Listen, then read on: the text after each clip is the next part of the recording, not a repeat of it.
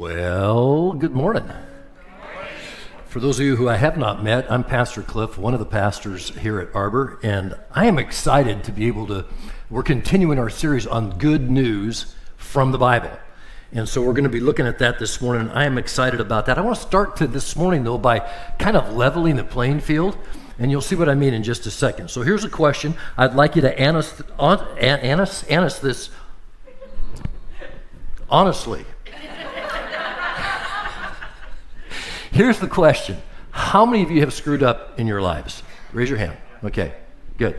How many of you have screwed up royally? Oh, yeah. Oh, yeah. We got two hands, man. Yeah, I love that. Yeah, yeah. Uh, so now we've established very clearly that we have three kinds of people, both here and I would bet a thousand dollars we got three kinds of people online as well. We got people who screwed up, we got people who screwed up royally, and we got liars right? I mean, let's be honest. That's what we have. That's what we have right now. We've just leveled the playing field. As a fact, Ecclesiastes 7, 720, Solomon, the wisest man who ever lived, wrote this There is not a righteous man on earth who does what is right and never sins. So there we go, okay? We got a level playing field right now. What I love is that God is a God of reconciliation. He calls himself that. He says, I am a God of reconciliation, which means he wants to restore us to the right place, right? And so let's just let's just as a bunch of screw ups, let's just pray right now that we'll be able to hear from him what he has to tell us, okay? Let's pray. Lord Jesus, thank you.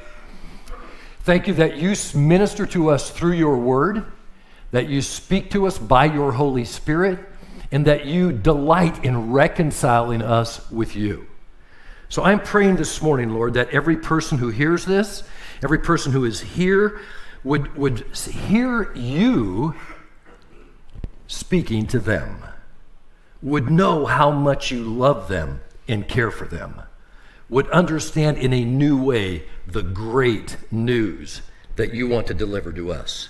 Thank you for that. In Jesus' name, amen. I want to start by telling you a little bit about him. He was in the prime of life. I mean, life was good. He was hitting it out of the proverbial ballpark, man. Everything he did seemed to work. He was a golden child on the fast track. He'd been given a position, uh, what seemed to be far above someone of his age, and yet he was he was hitting it. He was meeting it. He was exceeding. His performance was outstanding, and and people were enamored by him. They loved him. They thought highly of him, and without even knowing it they started to put pressure on him to perform at this level that, that would ultimately cause him to crumble and to crash. But because of those expectations, he ran faster and faster and faster. And pretty soon, uh, he felt like he had to keep performing at, at a bigger level, at a higher level. And he was afraid to share with the people he thought were his friends because they all expected him to kind of have it all together.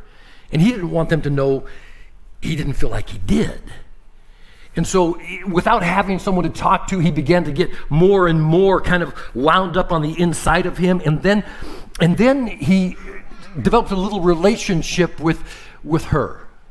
And she was a willing listener. She was an encourager. She, she helped him kind of get through things. And he found that he could actually share things with her that, that uh, he was afraid to share with anybody else. And what began as a really helpful relationship ended up becoming an inappropriate relationship and ended up finally in an affair. And he couldn't live with himself. He couldn't live with his dishonesty. And so it wasn't long before it all came out, and his life, as he knew it, came crashing down. He was kicked to the curb by his employer, by his friends, some of his so called friends, the people who he thought were friends, by his church.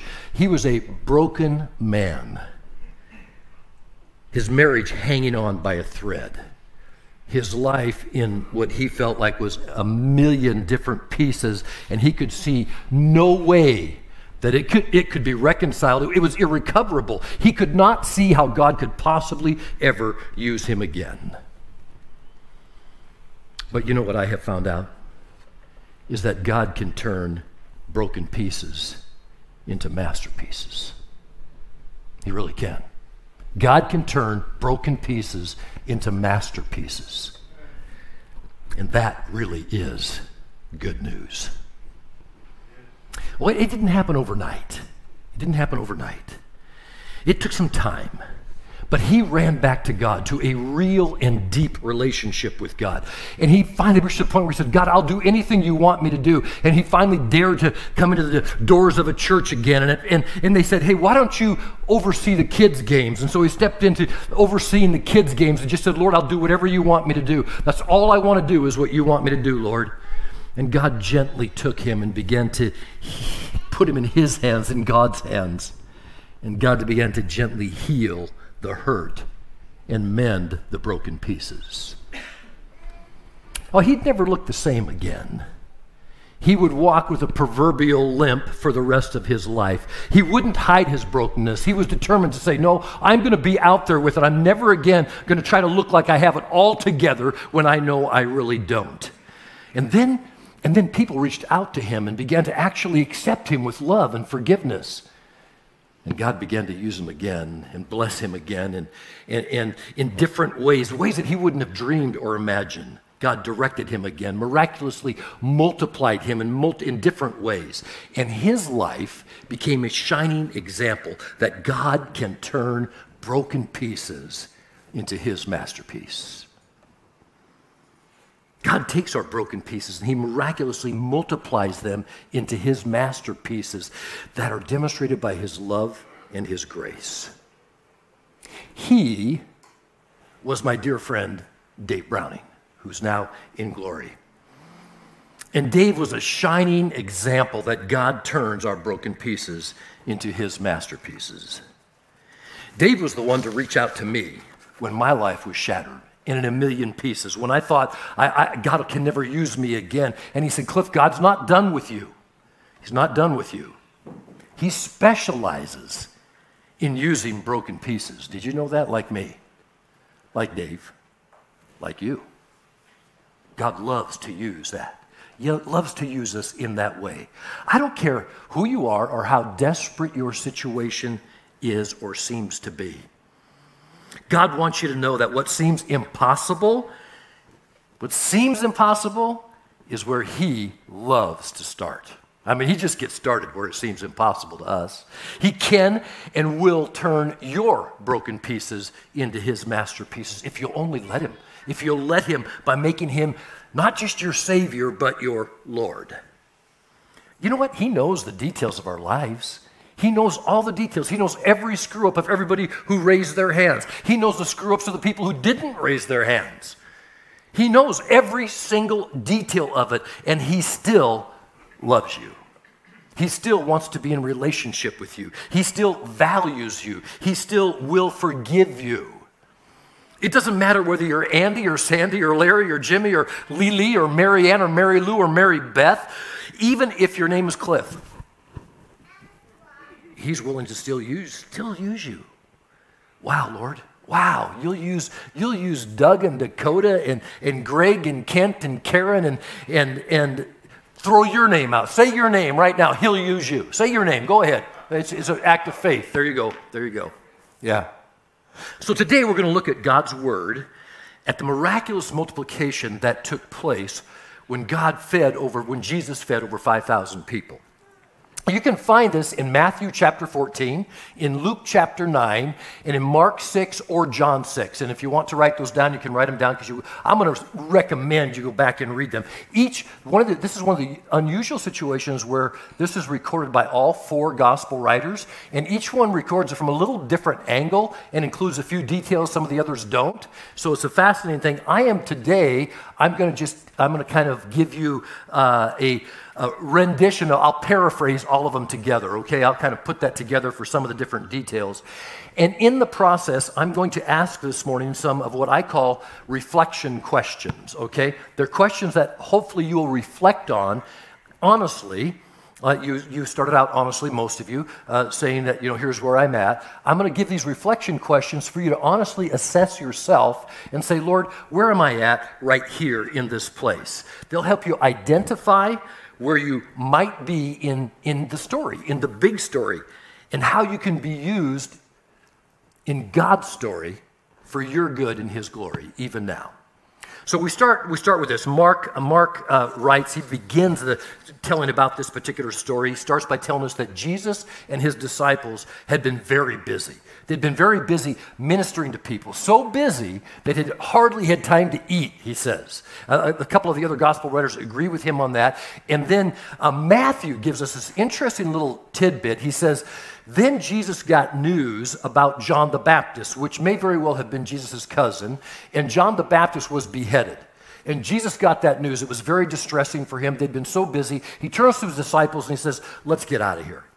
We need to go away. We need to rest for a while.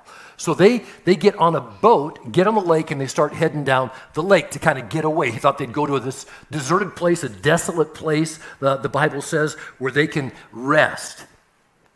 Well, the lake, you know, I mean, the boat goes out in the lake and starts to go down. We're not talking about a, a speedboat here, so it takes its time going down the lake. The people on the shore see it, and they, they start running down the shoreline, following it down. And meanwhile, they're going to all the little villages along the way, and they're running to the villages telling people, hey, Jesus is out there. He's going to be coming back, and we want to hear him. He, you know, the one who's been healing people, the one who has all these amazing things to say, to teach us, he's coming. And so, so by the time they get down the lake, to this desolate place that they are think they're going to be all by themselves resting there are literally thousands of people waiting for them you can imagine the boat pulling up onto shore and uh, and all of a sudden here are thousands of people and the disciples have been tired. They have been weary.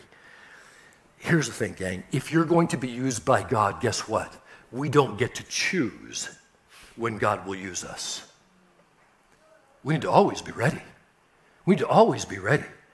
Uh, the Apostle Paul would write his spiritual son Timothy in 2 Timothy 4, verse 2, and he'd say, Timothy, you need to be ready to preach the gospel in season or out of season. And what he meant by that was whether you feel like it or don't feel like it. You got to be ready all the time. And so they pull in and they're tired, they're exhausted. But Jesus sees these people and Jesus is willing, and his disciples are, are ready to follow him in that. Now, I want you to notice right now the difference between his disciples and some of those close followers of him and the thousands that are there waiting for him to get off. The difference is between participation and observation, okay? Between, between those who are spectators and those who are going to participate. Some people participate, some people watch. So here's your first reflection question Are you a participant with Jesus? In ministry, or are you just a spectator?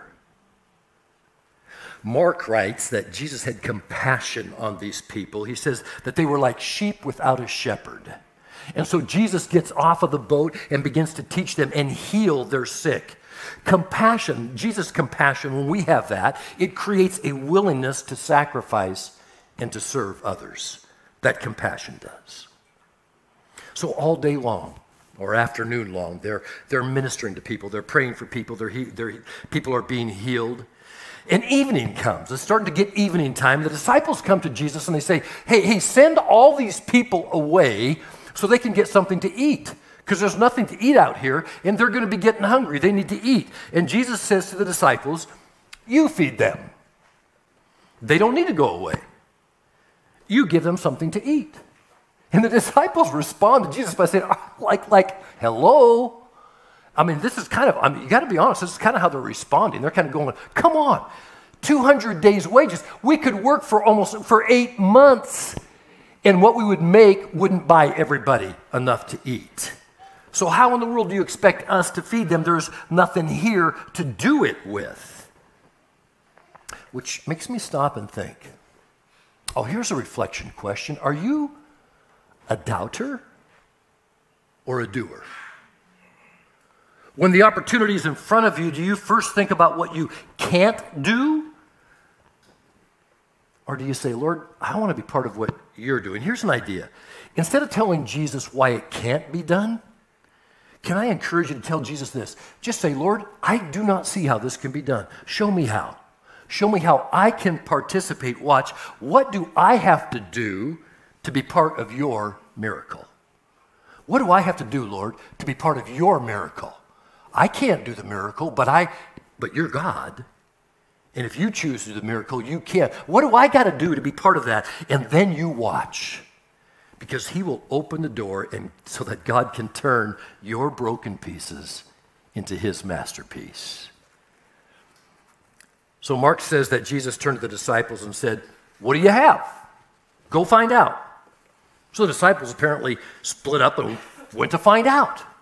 What do they have? What's available? And here, Jesus is about to demonstrate a principle that we see again and again all through God's Word. And here's what it is God doesn't ask you to give what you don't have.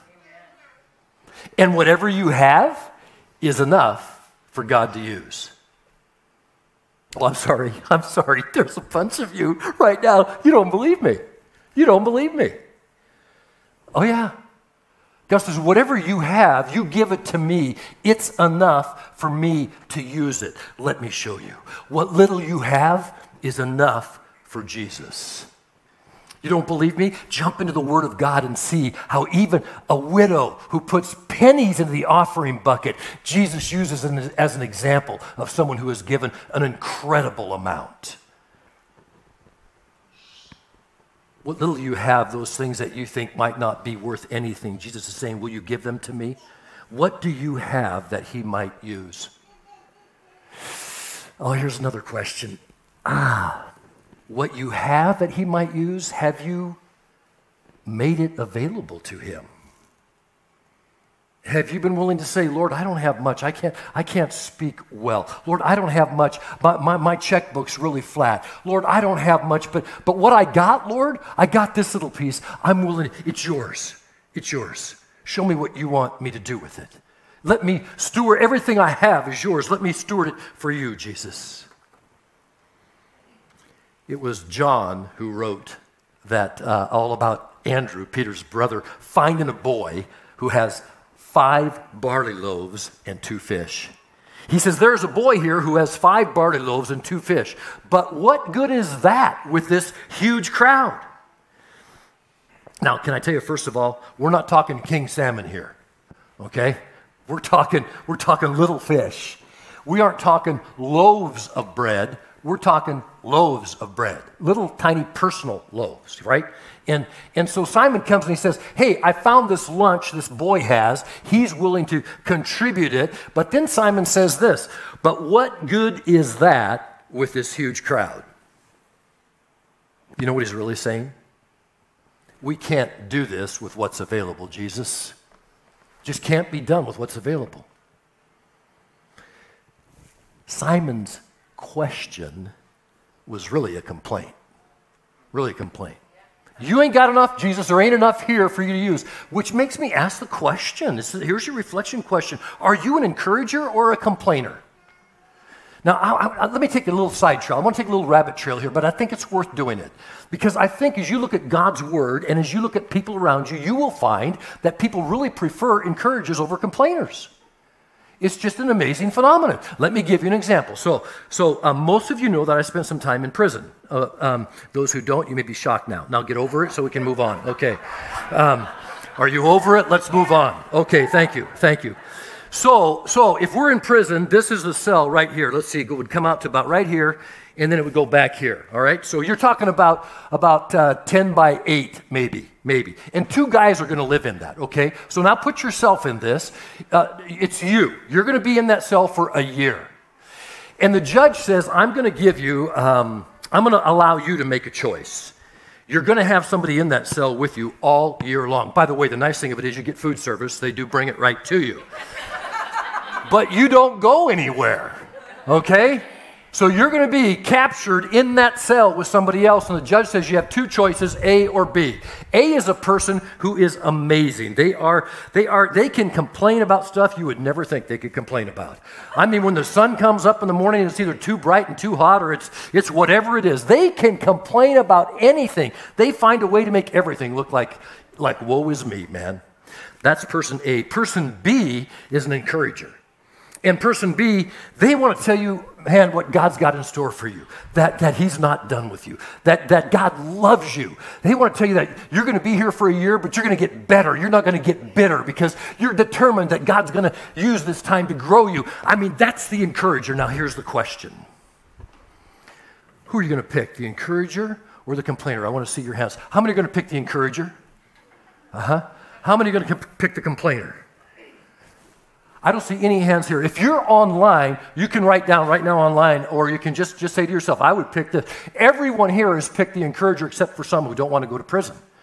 And they haven't picked anybody. Uh, but that's not a choice. Now here's what I want to, here's what I want to point out to you. No one here picked the complainer. Some of you know you are a complainer. Knock it off. Just knock it off. Because nobody wants to be with you, including you. You voted to have the encourager. Oh, just sorry, I'm sorry, I just got off. Totally got off. That's a side trail that's free. All right, it's not. Don't don't don't don't give any money for that. Uh, let's move on. Only Jesus could see the solution to this problem. It's only Jesus that sees the solution. But here's the thing He wants us to know: if you're obedient to Jesus, He carries out the miraculous solution, and He lets you be part of it if you're obedient to Him. He wants us to give Him what we have. God uses what we make available to Him. God turns your broken pieces into His masterpiece. So Jesus says, Bring them here. Them means the, the, the, barley loaves and the fish. He says, Bring them here. And then he told the people to sit down in groups of 50 and 100, and they did. And it says they counted out about 5,000 men, not including women and children. So in that culture, just to be clear, women and children did not count. So when they counted, they did not count women and children. They wouldn't include them in the count. Here's a question I think that's fun for us to think about. There's not a wrong answer, so uh, there are some I would mock because they might appear wrong, but we don't know this. I'm curious, how many people do you think might have been there all total? You got 5,000 men, plus you have women and children. How many do you think might have been there all total? Anybody? 20,000, somebody said. How many, how many else? Other guesses? 12,000, somebody guesses 12, now 13,000, now 15, oh, sorry. Um, so somewhere between 12 and, and, and, and 20,000 perhaps, right? If you're online, you can write in however many you think and you can pretend you're right too, because we don't know. But we know that there were a lot, probably well over 10,000. Now, I don't want you to miss this. There is a huge lesson right here. Who was it that had the lunch? The boy. Who do you think packed that lunch for that boy? The mama. We got a boy who doesn't count. We got a mama who doesn't count. Who God chooses to use in his miracle. Oh, wow. That's good. That is good. God uses those who don't count to be part of his miracles. You ever felt that way? Boy, I have. Boy, I have. When I was sitting right inside of that thing, I felt like I don't count. I don't count. Society's got me where I don't count. They don't even want to count me. And God says, I got an idea. You give me what you have and let me decide how to use it. And I will turn your broken pieces into my masterpieces. Is that good? Turn to somebody next to you and say, That's good, man. That is good. That is good. Thank you. Thank you. One person did that. The rest of you suck. Man.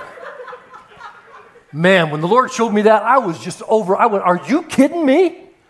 Oh, that is so incredible, God, that you would just hide that right there in plain sight for people in 2021 to see. That there's no one you won't use. There's no one who doesn't count to you. And you want to make that really clear for us. Now, I want you to notice something else about that boy that we can learn a lesson from. That boy gave it all. He, he wasn't walking around with a second lunch, friends. He gave it all. He didn't hold anything back. I, I, I, happen to believe this. We don't have evidence of this in the Bible, but with that many people, 12 to 20,000 people there, I am believing that there may have been some other lunches. You think? That people may have brought some food? But maybe when the disciples came up to them and said, Hey, would you be willing to give your food to the, to the master? It was, Are you kidding me? This is my lunch. Hmm. But the boy, he gave it all. Now, I don't know about you, but I think I would have wanted to negotiate. Right? I mean, if I'd have been that boy, I would have said, You want what, Simon? You want my whole lunch? I mean, Andrew? No, no, no, wait a minute, Andrew, hold on. How about one fish and two loaves? Let's, let's kind of work something out here. I, I'd like to keep a little something for myself. But when we are willing to give everything we have, that's when God says, Watch the miracles I'll do with what you have. You just bring it to me. You just bring it to me. Oh boy, we got to ask a reflection question, don't we? We just have to, really. Because the question you got to ask yourself is Have you given all you have to Him? Do you trust Him with everything? Or do you feel like you want to negotiate? God, I'll, God, I'll, I'll give you this, but I'd like to keep this myself. Or, or, or you feel like, no, actually, it's all mine. I, and God, I'd like you to bless that. If you do that, friends, we are, you are eliminating the possibility of God using what you have to do the miracle. So that brings us to a place where we have to ask another question Are you a giver or a taker? Do you just want the food, want the blessing, want what God can give you? Or are you willing to give to Him? And what are you willing to give? I'd give a phone away right now if I had that one. Uh, okay, well, let's keep moving. Uh, Mark Mark reports this. He says, So they sat down in groups by hundreds and fifties, and taking the five loaves and the two fish, he looked up to heaven and said a blessing, or he gave thanks, in other words, some of the translations would say, and he broke the loaves and gave them to the disciples to set before the people. And he divided the two fish among them. God miraculously multiplies broken pieces. And so Jesus took that, those, that loaves and he broke it. And he took the fish and he divided them. He, he broke the loaves and divided the fish. He broke the loaves and divided the fish. He broke the loaves and divided the fish. He broke the loaves and divided the fish. He broke the loaves and divided the fish. He kept doing it. And it kept going to the disciples, and then the disciples took it out to the people. Yeah. So when did, when did that when did the miracle take place? Oh, oh, the miracle took place when the pieces were in the hands of Jesus. Oh, wow. Oh, Lord, it's when we put our broken pieces into your hands, into the hands of Jesus that he miraculously multiplies, that he miraculously heals, that he miraculously does things with it. Man, I'm pleading with you. If you if your life is broken, if it is shattered, if it's in a million pieces and you think it's not worth anything, can I just encourage you to put it into the hands of Jesus? To say, Jesus, everything I am and everything I have, I'm putting into your hands. I'm giving you opportunity to work with it, Lord, because I can't do anything with it anymore. And watch, my friends, because God will turn your broken pieces into his masterpieces. And he wants you to see that here in his word. Did you notice that it was the disciples who served the people? They were engaged in doing that. They, they willingly served even though they were tired. They willingly served even though it wasn't convenient. They willingly served even though I would imagine putting myself in their place, I don't think they felt like doing it. So here's the reflection question for you Are you a server or do you just want to be served? Are you willing to give of yourself, or do you just want others to give to you? Satisfy your hunger. Mark says, and they all ate and were satisfied. They all ate until they were satisfied, but the satisfaction was only a temporary satisfaction of, of physical hunger. They would get hungry again. Some got fed at a deeper level, some got fed spiritually by seeing what was taking place. So here's the question Are you just looking to be fed and full? Or are you willing to be broken and blessed? I will. Are you just looking to be fed and full? Or are you willing to be broken and blessed? There's a principle here, there's a biblical principle here that God wants us to see. Once we commit all we have, all we are, into the hands of Jesus, He turns our little into more than enough. That's how God turns our broken pieces into His masterpiece. But, friends, we have to trust Him. We have to give ourselves to Him. We got to put ourselves in His hands. We got to be like that little boy who says, "I'm trusting everything. I, I believe in the. I believe in the Master." Sometimes we actually have to allow Him to break us if we haven't been broken, because that's who He loves to use. Are broken people who are humbled and in front of Him and saying, God, I got nothing. He says, Good, now I can use you. Some of you thought that your brokenness really screwed you up. It may have, but it's got you in a place where now Jesus can really use you. Hmm. We have to submit to his hands and then watch, let him work with us, in us, and then he works through us. Mark says this, and they took up 12 baskets full of broken pieces and of the fish. After everyone's eaten, after everyone is satisfied, someone has to clean up. Yeah, by now you're getting tired of my questions. Are you part of the cleanup or do you just clear out? Yeah. I think it's significant that each disciple picked up a basket full himself of the leftovers. Did you know that each disciple wound up with more in his basket than Jesus started with, all total? What an incredible testimony of God's goodness and his provision. John wrote this After everyone was full in 612, Jesus told his disciples, Now gather the leftovers so that nothing is wasted. I love the fact that God doesn't like to waste stuff. The hurt that you have in your life, the brokenness that you have in your life, the things that you have done wrong, the things that you have brought on yourself and, and put you down into the toilet or wherever it's put you, I'm telling you, God will not waste it if you will give it to Him. Not only will He forgive you for it, but He will, he will uh, in your humbleness, as you bring everything to Him, He'll say, Watch how I'm going to turn that to good. Watch this. And he does that. Your broken leftovers, friends, will never be wasted in Jesus' hands. They have value. In fact, it was through those broken pieces that thousands of people were fed. And when we give our brokenness to Jesus, He provides enough for us and to care for other people. You see that? He provides enough for us and to care for other people. God uses our brokenness to miraculously care for others. To miraculously care for others. Man, He has used my prison experience again and again to miraculously care for others. And at first, all I wanted to do was hide it. He says, Oh, no, I'm not going to let you hide that. Oh, no, you're going to have to humble yourself over and over and over again. And then watch how I can use it over and over and over again. Have you been broken? Do you know someone who is in that place right now? Man, we've got to put ourselves in the hands of Jesus.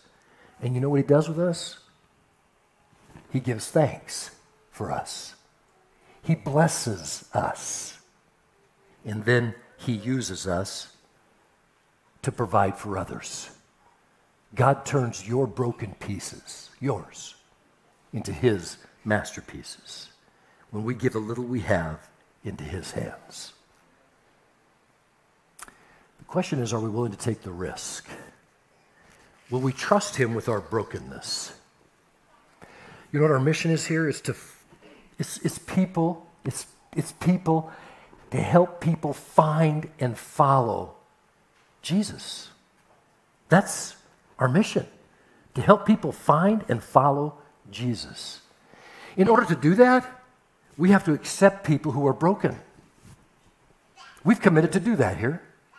We want people to be able to be authentic, to come with their brokenness, and to know that they'll be accepted with love and forgiveness. We believe it's not over for you if you've screwed things up, if you've messed up, if you've made mistakes, if you found your place, yourself in a place of brokenness. Because we believe, we believe that there is hope for the future and forgiveness for the past. Amen?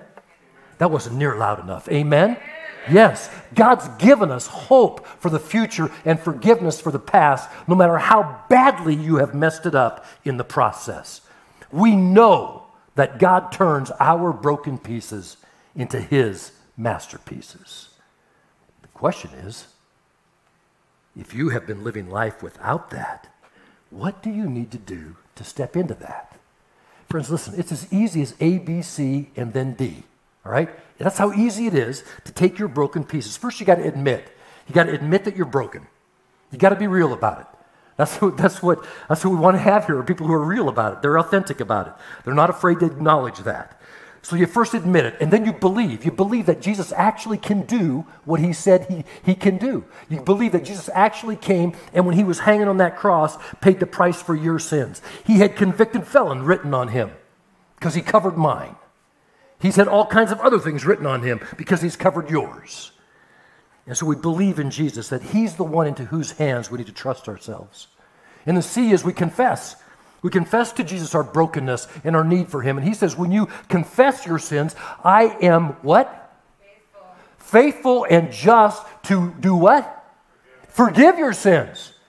So he says, You confess it and I'll forgive it. So A, B, C, and then the D. The D is determine.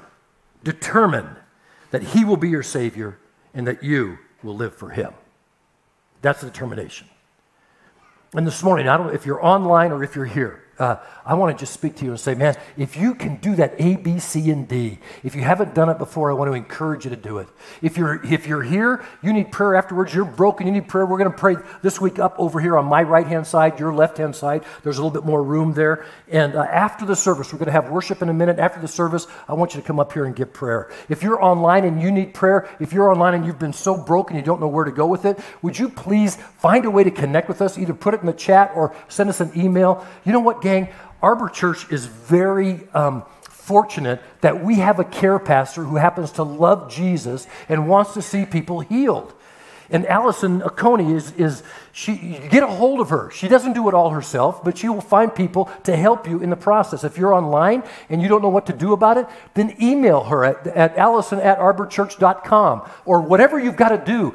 Whatever you've got to do, find a way to say, Jesus, I want to put myself in your hands because I want to be part of the miracles that you want to do.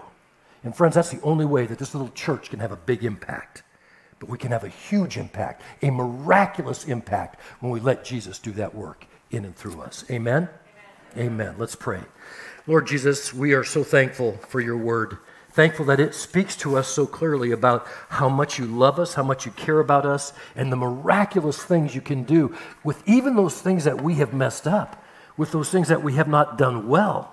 Lord, that you that you want to do those things. We're so thankful for that. So we just this uh, this morning, Lord, want to put ourselves in your hands and say, would you do would you do what we cannot do on our own? Would you heal us? Would you mend our broken hearts and our brokenness? Would you heal our hurts and our hangups? Would you allow us, Lord, the privilege of working with you, in tandem with you, of seeing the miracles that you will do? Because we, we are willing to entrust what little we have to you. Thank you for that. We just give you praise and glory for that in Jesus' name. And all the people said, Amen. Amen. Amen. Let's worship the Lord.